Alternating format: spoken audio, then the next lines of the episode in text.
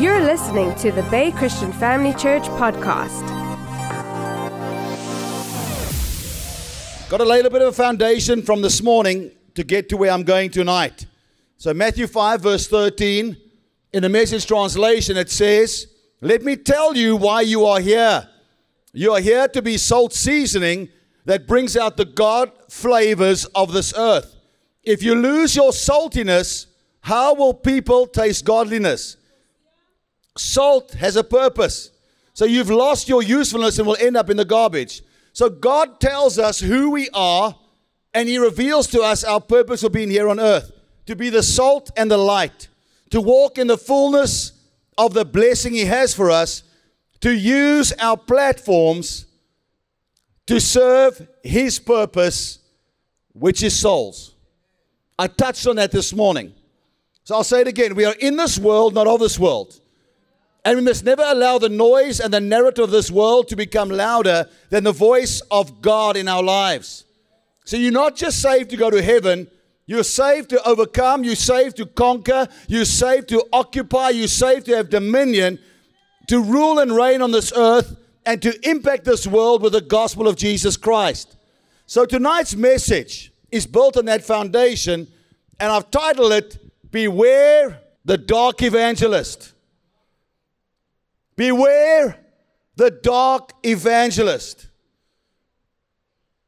There is a challenge that we all face. And I want to say tonight, if you're visiting for the first time, you should be shocked when you walk into church.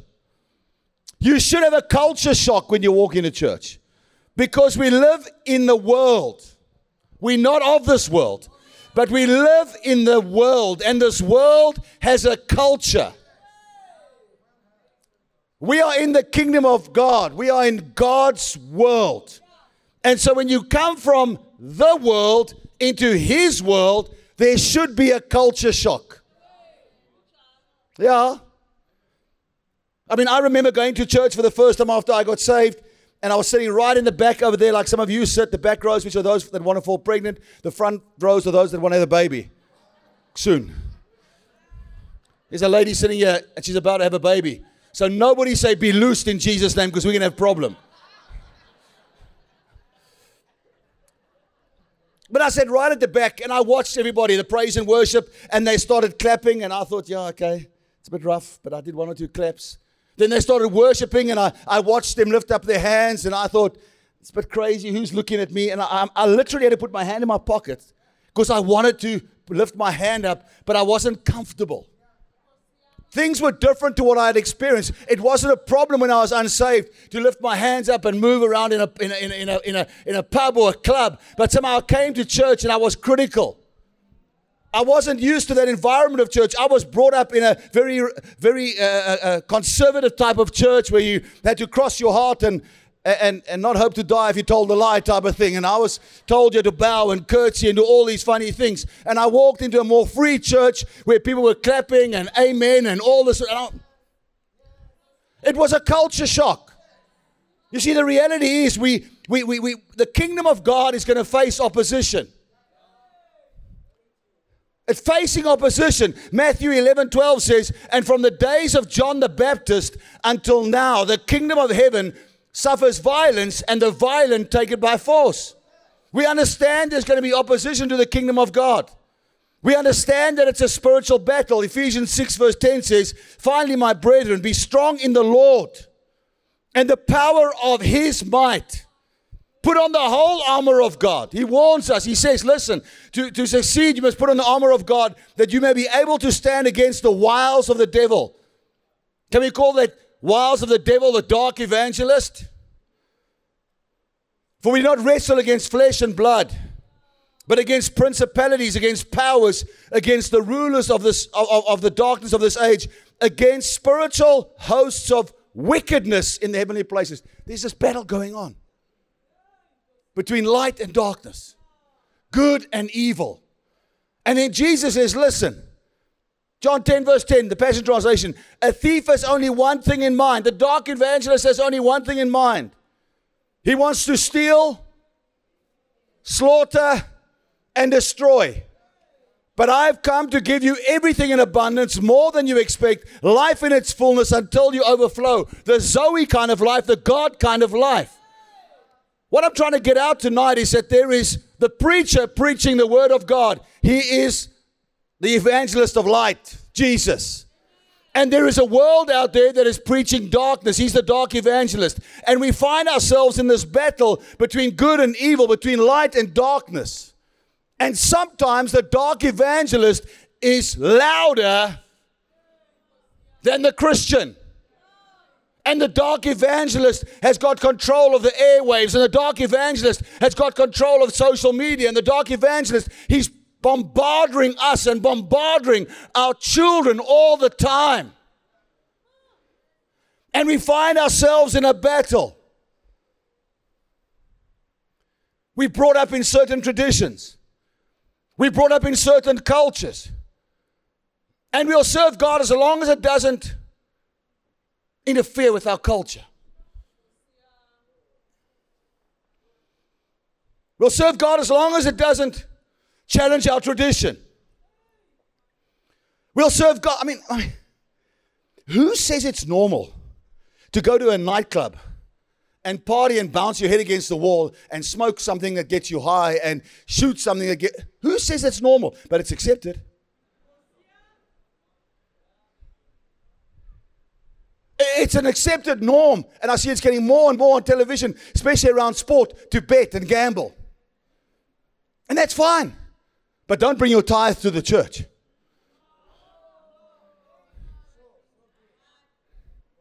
Because the dark evangelist is preaching and preaching and preaching and preaching, and slowly it becomes a norm to us.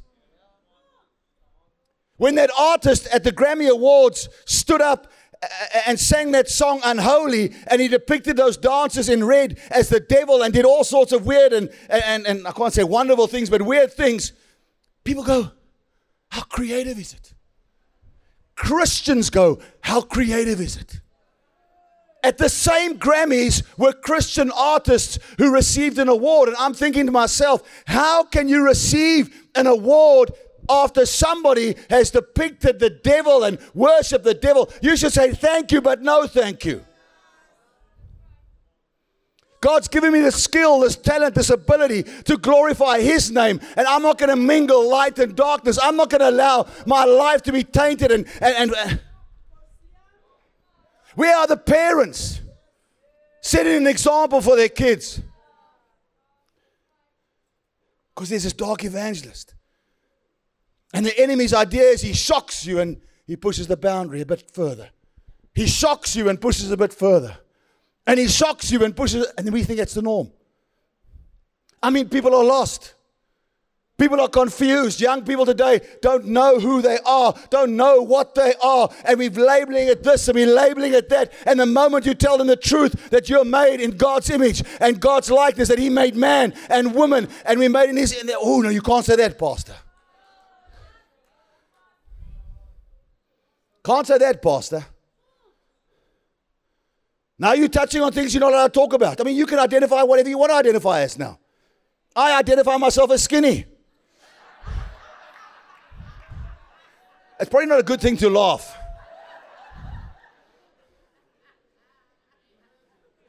The hotel I'm staying at, and I was tempted. Okay, I was. When I got back from church today, there was a parking spot, and it said women only.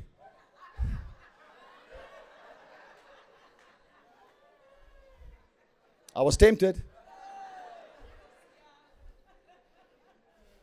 I was tempted. The world's gone crazy.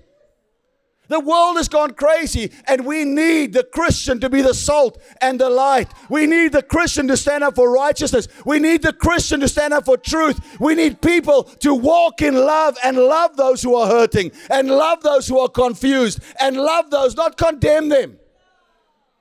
But somewhere along the line, we've got to stop this craziness. Because the voice of the dark evangelist is getting louder and louder. Watch this. Mark chapter 4 verse 1. Get through some scripture quickly. Mark 4 verse 1. And again he began to teach by the sea, talking of Jesus. And a great multitude was gathered to him, so that he got into a boat and sat in it on the sea, and the whole multitude was on the land facing the sea. Then he taught them many things by parables, and said to them in his teaching, listen, behold, a sower went out to sow. And it happened as he sowed that some seed fell by the wayside, and the birds of the air came and devoured it. And some fell on stony ground where it did not have much earth, and immediately it sprang up because it had no depth of earth. But when the sun was up, it was scorched, and because it had no root, it withered away. And some seed fell among thorns, and the thorns grew up and choked it, and it yielded no crop. But other seed fell on good ground, and yielded a crop that sprang up, increased, and produced some 30-fold, some 60, and some 100. And he said to them, he who has ears to hear, let him hear. Jump a few verses down to verse 13. And he said to them, do you not understand this parable? How then will you understand all the parables? Now I want you to just think for a second. What's important to remember about parables is they are an earthly story with a heavenly meaning. An earthly story with a heavenly meaning. And Jesus wants us to understand something. Verse 14, the sower sows the word. And these are the ones by the wayside where the word is sown. When they hear, Satan, the dark evangelist, my term for him, comes immediately and takes away the word that was sown in their hearts. These likewise are the ones sown on stony ground, who when they hear the word, immediately receive it with gladness. And they have no root in themselves, and so endure only for a time. Afterward, when tribulation or persecution arises for the word's sake, immediately they stumble. Now these are the ones sown among thorns. They are the ones who hear the word, and the cares of this world, the deceitfulness of riches, and the desire for other things entering in choke the word, and it becomes unfruitful. But these are the ones from the Bay Christian Church. These are the ones sown on good ground. Those who hear the word, accept it, and bear fruit, some 30-fold, some 60, and some 100. Now let's understand this. God is talking about, there's a sower. He's the sower. The seed is God's word. The ground is where the seed lands and represents the condition of our hearts. In verse 3-9, the sower sows seed onto four different types of ground. From verse 13-20, it explains to us the different grounds, the conditions of the hearts that receive the seed. Now, your heart is important. That's why Proverbs 4 says, guard your heart with all diligence, for out of your heart flow the issues of life.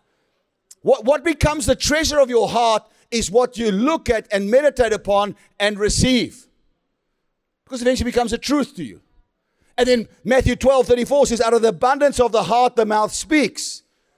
Proverbs 18:21, death and life are in the power of the tongue, and those who speak it will eat its fruit. So what you eventually become your treasure is what you begin to speak, which becomes your life. People get confused all the time because they are bombarded with information that becomes a truth to them. And that truth becomes the treasure of their heart. And now when you preach the word, it can be in conflict. Now you've got to make a choice. You've got to make a choice. We've got to make a choice. What does God's word say? What do I feel? Doesn't matter what I feel. But what does God's word say? But how do I feel?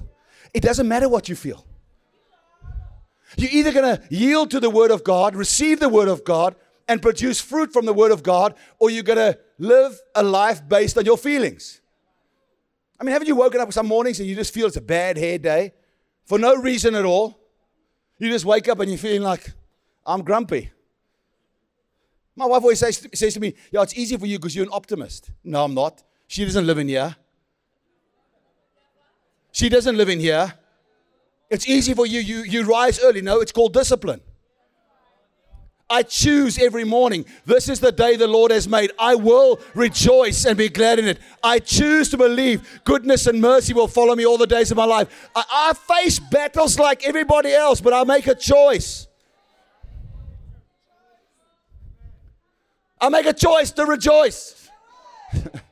I make a choice to be thankful. I face as many battles as you face, but I choose every day. Oh, so you think I'm an optimist? Yeah, well, then I'm an optimist. I'm going to choose to be an optimist.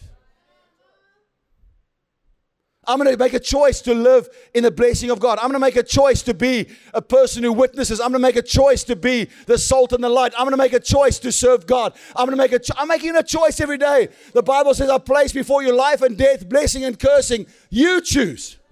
You choose so that your descendants might live, because the choices I make impact my children and their children. So what you've got to see here, the problem is not in the seed. All the seed is good. The problem is in the ground, the condition of the heart. Isn't it amazing? As a preacher, I've heard this many times. I preach a certain topic and people in your church all receive something differently. They hear something differently. I can use the principle of seed time and harvest. Whatever a man sows, he reaps. Some of you will think I preached on money. I didn't mention money. I said seed time and harvest. I'll give you an example. If you want to have friends, you have to be friendly. Seed. People walk into church. Wow, this is the unfriendliest church I've ever been to. Did you see your face, Jack? Did you see how you responded to them when they said, give a high five? Did you see how you responded? You were unfriendly. They might try once with you. They might try twice with you. But the third time, my brother, it's you, not them. Seed. Whatever a man sows, he reaps. If you are lazy at work, you're not getting the promotion, Jack. It's got nothing to do with money, but someone walk out, I heard him, he just preached on money. No, you heard wrong, because the condition of your heart is wrong.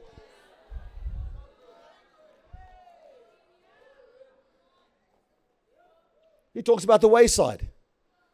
He says the first seed fell on the wayside. The wayside was the narrow, hard footprints that ran beside and through the fields. It speaks of a closed mind. My way is the highway. I don't care what you say. It's a hardened heart. They hear the gospel, which is good news, but refuse to embrace it because their hearts are hardened.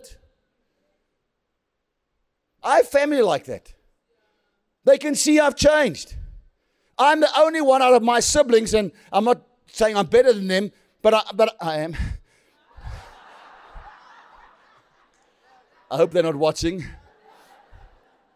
I'm the only one saved. And I believe they'll get saved. Okay, my sister's saved. I'm the only one that's not divorced. And yet, in the natural, I should have been the one that's first divorced. Why? Because I received the word of God. Why? Because I made decisions when we should have had a divorce. I decided not to get divorced. I made a decision to persevere through certain battles. I made a decision. I'm not judging anybody being divorced. Please don't miss. I'm talking about me.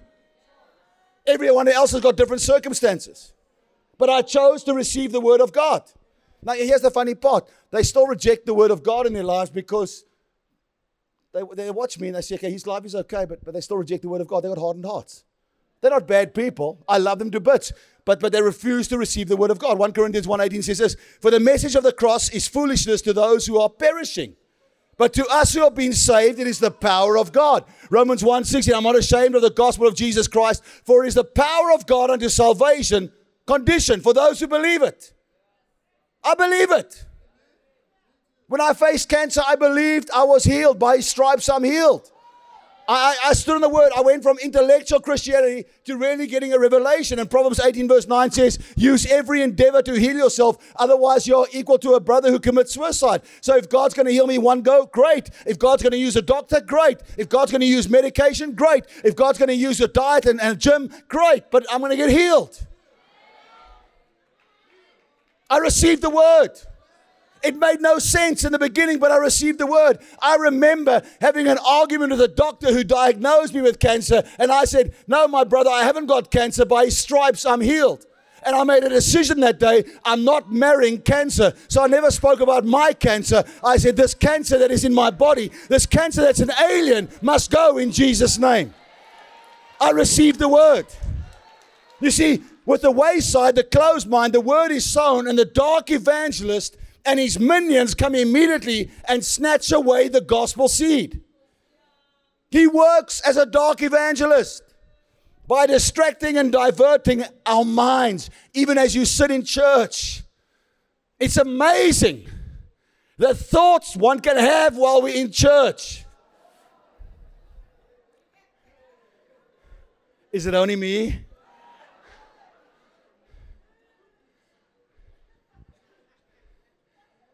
This morning I watched Joshua, mesmerized, not by the presence of God, but his future wife was singing, and he was like,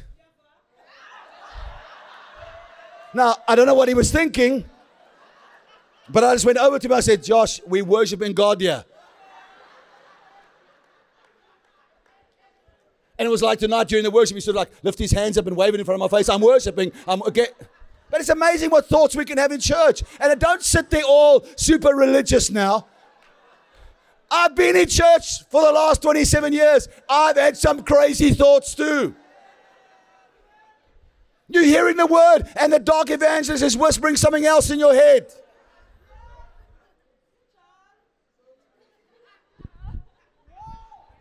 Is there an earlier flight? Because they're not listening to me tonight. Let's just get real here.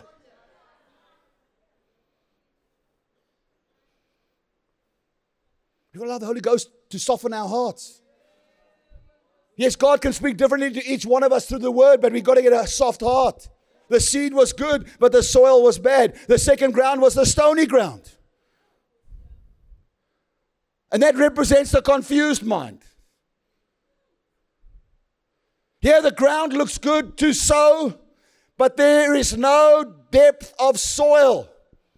And as soon as the sun beats down, the young tender plant withers, dies, and produces no fruit. God wants you blessed. Amen, amen, amen, amen.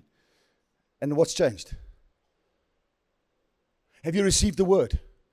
Have you really allowed the word to come into your heart and cement itself and take priority and become the treasure of your heart? Have you allowed it to transform you from inside out? Have you allowed God to use that word? Because the Bible says He sent His word and healed them of all their afflictions. It's not like He wants His word only to heal some people. They're the chosen ones. No. We are the chosen ones. It depends on the condition of your heart. And the second type of soil was the stony ground. They make an emotional response to the gospel. In other words, they receive it with gladness, but then begin to have problems with simple matters like church culture, like our culture versus the Word of God. There's no such thing. Oopsie. Keep quiet. You're not in CRC Durban. You're at the Bay. Ancestral worship and Christianity intermingled. Huh?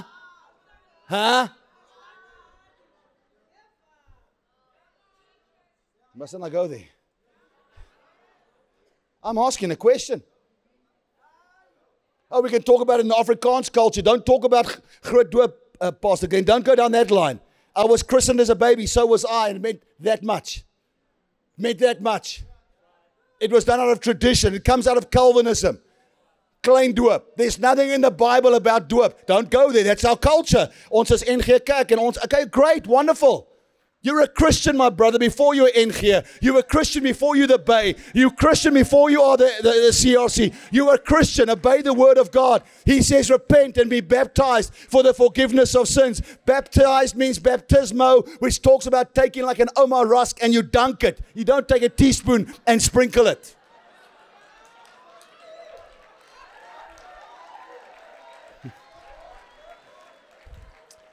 Must I scratch where it's itching? Because we don't want to offend our culture. My dad once asked me when I got saved, he said, are you telling me, and I won't use the words he used, that if I don't give my life to Jesus, I'm going to hell?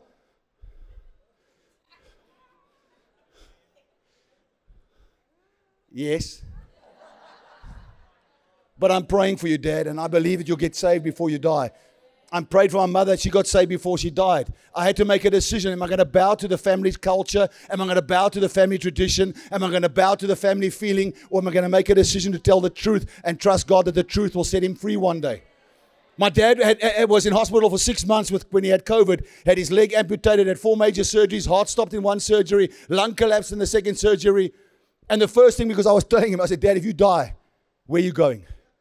Promise me you'll do one thing. What's that? I said, if you feel like you're going, there's a light and there's a darkness. Choose light. Just cry out Jesus. He said, I can't be a hypocrite. I said, Dad, just cry out Jesus, please.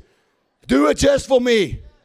Well, when he came out of the coma after 40 days in ICU, his first words were to my sister, where's Glenn? And she said, he's coming to visit you tomorrow. He said, is he bringing Jesus with him? So I know the seed is sown. I know he's wrestling here. And I believe before he goes, he'll give his life to Jesus. But what? I'm not going to bow to the culture. If they tell us we can't pray, you're going to stop praying. If they tell us we can't witness about Christ and get people saved from whatever they believe in, are you going to compromise? Well, my brother, I'm not. Because it's coming.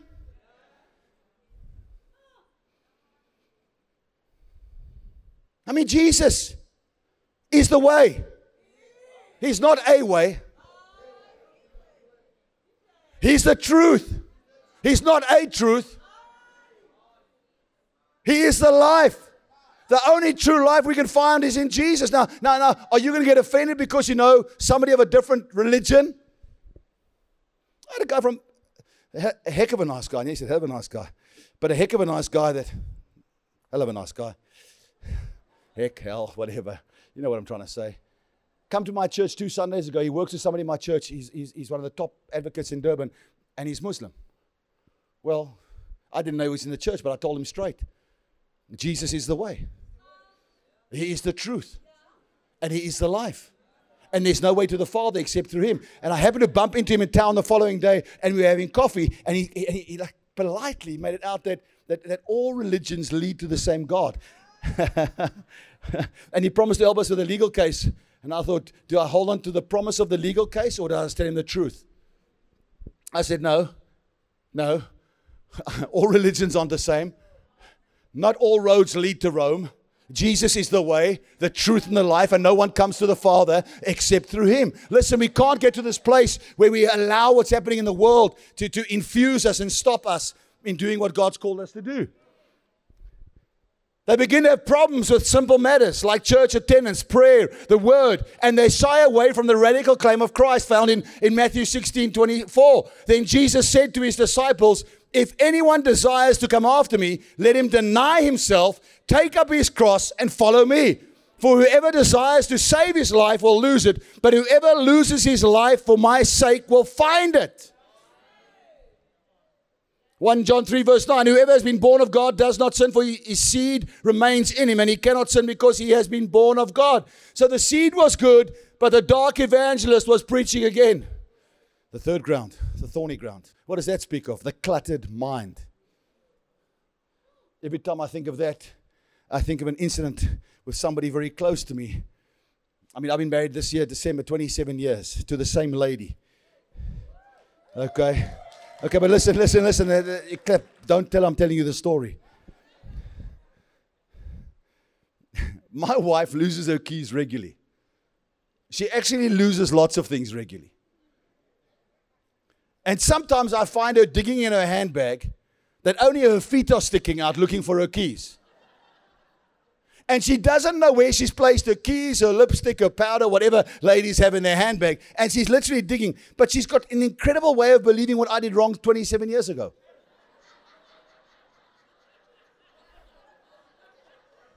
And the only reason some of you are laughing because it's sort of truthful to you too. The cluttered mind. I didn't say ladies have got cluttered minds. I'm talking about my wife. And the thorny ground is a cluttered mind. The soil looks good, but it's superficial. It starts out well, and they cut and clear the ground, but never uprooted the roots of bitterness, listen, unforgiveness, and pride. So just as the good seeds begin to grow, so do the leftover seeds of thorns and weeds. Again, the dark evangelist comes preaching lies, cares of this world, deceitfulness of riches, and desire for other things that choke the word. But then there's the good ground. Come on, say, my heart is good ground. My life is good ground. I receive the good word from God. And I'll produce good fruit in Jesus' name. It's good ground that produces 30, 60, 100-fold. I've got to finish off quickly, but I want to say this. We can't pursue Christ. And I really believe this is a thing of God. We can't pursue Christ, but at the same time live with bitterness. And live with unforgiveness towards other people. We want to move of God, but we're bitter. We want to move of God, but we're holding unforgiveness towards other people. I've recently been studying some revivals, and I went across the Jesus movement, because there's a movie called The Jesus Revolution, or The Jesus Movement come out, whatever. And it's really Greg Laurie, Pastor Greg Laurie's testimony of how he got saved from being a hippie. And it talks about a few different other people that were really instrumental in that move of God. And one of those guys is a guy by the name of Lonnie Frisbee. He's now dead. And I listened and studied this. And one of the interesting things, God used him as a catalyst to bring this move of God to get hippies saved. Not the regular churchgoer. God moved radically through this man's life, Lonnie Frisbee. But if you go and study his life, you'll find out that he gave his life to Christ at the age of 8, and he was sexually molested by a babysitter, a male. And although God used him, there was a root of bitterness in his heart. And God used him supernaturally. He got married, and he was doing well, but his wife and him were struggling in their relationship because that root of bitterness began to grow. The unforgiveness began to grow. And they sent him to another city to try and restore. And what happened was, sadly, they got divorced, and he backslid and went back to that old hippie lifestyle. The good news is, 2 years before he died, a man of God came to him and spoke to him, and he responded. He received the word, and he asked God for forgiveness, and he made right with people that he had bitterness towards and unforgiveness towards. And we now know that he's gloriously in heaven. And somebody made this statement. He was like a Samson. And I thought to myself, how much more bigger impact would he have had if he'd continued in the journey without having to go through that season? What is it that caused him to stumble? What is it that... root of bitterness. Root of unforgiveness. Holding on. Listen to this quickly. I'm closing. Hebrews 12 verse 14. Pursue peace with all people. Should I stop there? Pursue peace with all people and holiness, without which no one will see the Lord. Looking carefully lest anyone fall short of the grace of God, lest any root of bitterness springing up cause trouble, and by this many become defiled. Matthew 6, 14 and 15, this always speaks to me. For if you forgive men their trespasses, your heavenly Father will also forgive you. But if you do not forgive men their trespasses, neither will your Father forgive you your trespasses. And if we want to see a move of God, we have to develop a hunger for God. We have to root out all bitterness and unforgiveness. And I'll put it in brackets. I'm not saying it's always easy. But it's a decision we have to make. We have to repent of our sin. We have to prioritize God's presence. We have to stay grounded in His presence, in His purpose, in His word. We have to enjoy this life God has given to us. And we've got to recognize the dark evangelist. You know, you might be sitting here tonight and you're saying, listen, you don't understand. You don't know what happened to me. No, I don't. But I care about you. I care enough to say you let it go. Let it go. What the person did to you was wrong. Maybe what you did to yourself was wrong. But let it go. Forgive. Root out all bitterness. Root it out. Forgive that person. I don't care if it's an uncle, auntie, brother, father, sister, best friend, business associate. I don't know who it is, but let it go.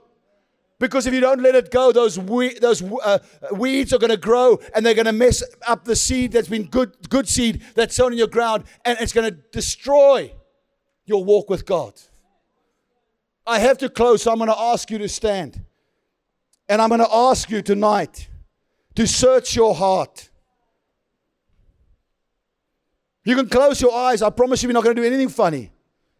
But you're here tonight. You're in one of the other campuses tonight.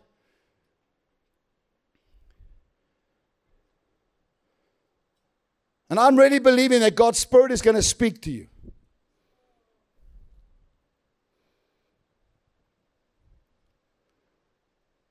The first Great Awakening in the US, 15% of the total population came to Christ. But guess what? People were serious about meeting with God. And while we are standing and closing our eyes, just pray a silent prayer. God, search my heart. And remove anything that is quenching the flow of your Spirit. God, breakthrough in my life with your Spirit. God, break through our church with your Spirit. And Lord, send revival to your church and a mighty awakening to the lost. Manifest, Father, your presence so that millions can be brought to Christ. Revival in the church to cause an awakening in our cities. But Father, search our hearts. And if we're standing in this place tonight or one of the other locations, and we realize, and you're speaking about somebody that we've got bitterness or unforgiveness towards. We have to make right with you, Father. And we have to forgive them.